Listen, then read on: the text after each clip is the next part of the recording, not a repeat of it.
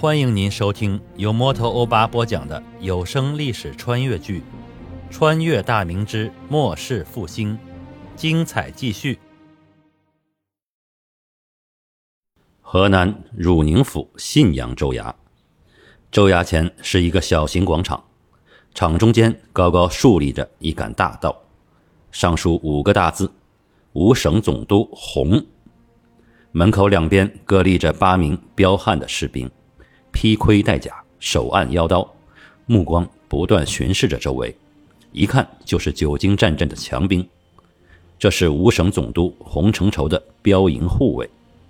州衙大堂里，一个面容清癯的中年官员，身着大红仙鹤补服，头戴乌纱，端坐于大案之后，手捋着胡须，在静静地思考着。身侧立着一位文士打扮的中年幕僚，他便是亲命总督陕西、山西、河南、湖广、四川军务的五省总督洪承畴。洪承畴字延衍，号亨九，福建泉州南安英都人，在万历四十四年中了进士，历任刑部主事，两浙提学道检事。天启七年调任陕西布政使参政。适逢当地刘贼风起，洪承畴展示了他的文韬武略，大力绞杀刘贼，表现出众。崇祯三年，接替死在任上的张梦京出任延绥巡抚。上任以后，指挥手下勇将曹文昭，先后绞杀了王家印、点灯子、王左挂、白汝学等规模较大的流寇，颇得皇帝的赏识。崇祯四年，又接替了被捕的张贺。出任总督陕西三边军务兼总兵右侍郎，仅仅一年多的时间，整个陕西境内的贼寇，不是被剿灭，就是逃窜至他省。洪承畴是威名大振。崇祯七年，接替因为车厢峡招抚贼寇失败，导致其蔓延的陈其玉，而担任了五省总督，可谓是位高权重。但自家人知道自家事儿，随着地位的提升。本来意气风发的洪承畴，感觉到了压力越来越大，内心是苦不堪言。本以为起自陕西的流寇被剿灭后，剩余的以及逃窜的都是借选之患，不足为道。没想到贼寇却是日益势大，越剿越多，如今已经成了气候。原先小股的贼寇逐渐壮大起来，并且行军作战颇有兵法，尤其以闯王高迎祥部。以及射他天、拓养昆部最为难对付。他曾经向皇上上书，谈及绞杀追逐之难，已今非昔比。开始是贼畏惧官兵，只要看见官兵的旗帜就望风而逃，基本不敢正面接战。如今已敢于和官兵对峙，并且还会诱敌、会埋伏、会用骑兵冲杀。这其中当然有头贼的官兵教导所致，但也不难看出。贼寇的战斗经验越来越丰富。其次是追逐之难，贼兵以骑兵为主，有的甚至一贼双马，阵战不利就立刻逃跑。官兵呢，大都是马三步七，就算阵战胜利，也只能眼看着对方逃窜而追之不及。再者就是贼兵跑后躲进深山老林的据点，依据险要地势坚守。官兵一是军粮难以为继，二是无法携带攻城器械，很难破敌。因为守着险要地势，攻方宛如攻城一般，没有器械，难道要凭人命去填吗？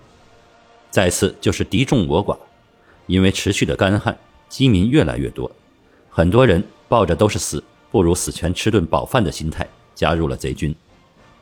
因为贼军四处劫掠，所以一般不缺粮食，加入贼兵作战，勇敢的往往都能吃得饱。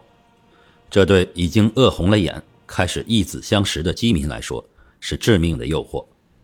现在各个贼头加起来，手下的刘贼超过了三十万，而围剿的官兵仅仅四万多，并且这种差距越拉越大。官兵阵亡后很难得到补充，而贼兵则一呼百应，效聚非常容易。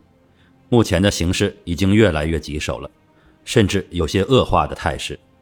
这次他在汝州召集部署幕僚。召开军事会议，研判当前的形势和贼寇的动向，部署下一步的方略。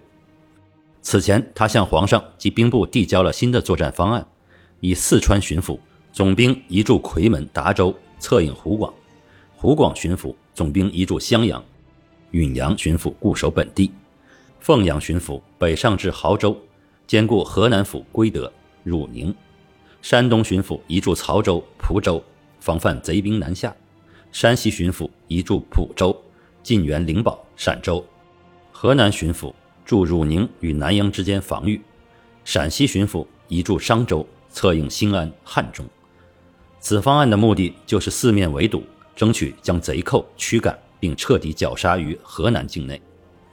虽然皇上已经批准了方案，但遭到了以河南巡抚玄默为首的官府及河南士绅的激烈反对。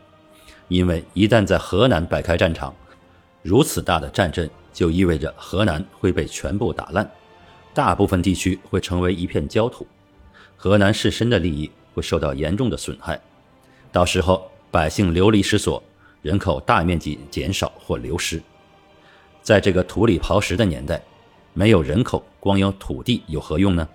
守着几千上万亩的田地，无人耕种，士绅们大部分都会破产。况且打起仗来，不管是贼还是官兵，分分钟都能毁掉一个大户。贼过如书，兵过如敝，这都是大家所熟知的。况且大明的官兵的名声可不怎么好听。对于玄默所代表的河南方面的心思，洪承畴心知肚明，但方略已经批了下来，想改变是不可能的，所以他干脆装聋作哑。河南巡抚几次求见，都被总督府以各种理由推辞，所以这次会商气得玄默干脆称病不来。洪承畴也懒得搭理他，毕竟方略开始实施的话。你玄默作为河南守官，也不敢违抗军令，那可不是丢官罢职的事，是会丢性命的。正思忖间，衙外传来了阵阵马蹄声、人声嘈杂、问候声、大笑声、甲胄铿锵作响声，然后脚步嚷嚷直往衙内而来。随着一声声通传，不一会儿，一群顶盔贯甲的大明将军进入大堂。卑职昌平总兵左良玉参见都督，副总兵汤九州参见都督，卑职援剿总兵左光宪参见都督，卑职临洮总兵曹文昭参见都督，卑职四川援剿总兵邓启参见都督，卑职宁夏总兵尤世威参见都督，卑职孤山总兵艾万年参见都督。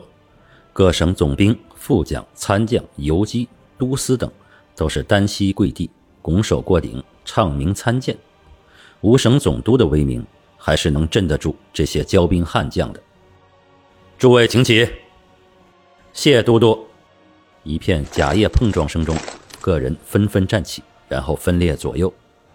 五省总督主要负责的是军务，各省巡抚都要负责本地的民政事务。除了河南巡抚，其余主官也没必要召集与会。但是河南巡抚心气难平。称病未治，也就无所谓了。至于汝州知府信阳知州，则被安排去筹集大军粮草。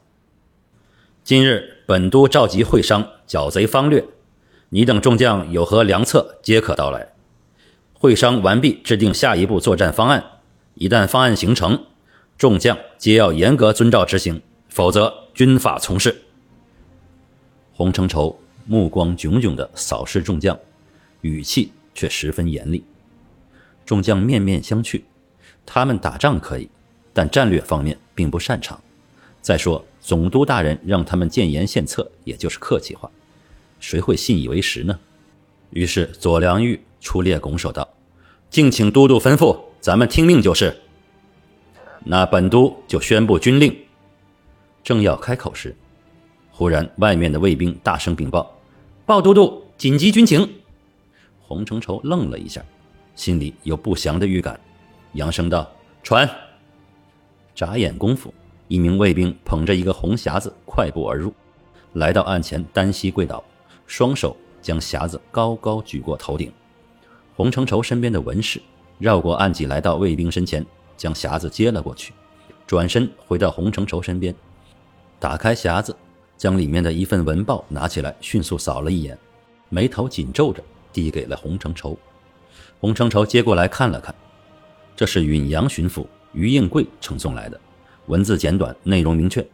趁大都洪公何时会剿，江城未成之时，群寇由潼关、西州、内乡筑路尽数入秦。洪承畴脸色顿时阴沉下来，自己和幕僚辛苦月余制定的方案完全作废了。洪承畴心里异常恼怒，该死的流寇真当得起这个“流”字。自己率领部下辛苦征战，可以说转战千里，方才把贼兵赶到河南、湖广一带，本想着聚而歼之，没成想因为陕西境内有战斗力的军队都被自己带到了河南，贼兵们嗅觉灵敏。竟然趁着陕西空虚，杀了个回马枪。大兵出行，耗费粮草无数，竟然被贼兵耍得团团转，真是令自己的威名蒙羞啊！还会惹得皇上不高兴。这些该死的刘贼，是要把他们斩杀殆尽。不过现在最急迫的是要改变方略，拿出相应的对策，以解燃眉之急。否则，如果让刘贼在陕西再次大肆祸害一番，自己的前途可堪忧啊！想到这里，他吩咐道：“你等暂且扎营住下，平日里不忘操练军事，等候本都军令。”众将齐声遵命。洪承畴起身往后堂而去，众将目送他转过屏风后，才纷纷离去。期间有个关系不错的，不免小声议论纷纷；不熟悉的，则默不作声。出了州衙后，打了招呼，自有亲兵家丁牵过战马。众将翻身上马，带着各自的亲随回营去了。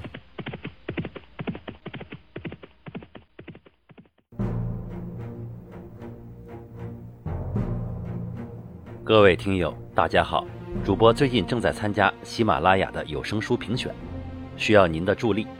您只需要动动手指，帮忙点赞、评论、订阅、转发，就算是点开评论回复一个表情，也是对我的大力支持。欧巴在此真诚的感谢每一位听友，谢谢您。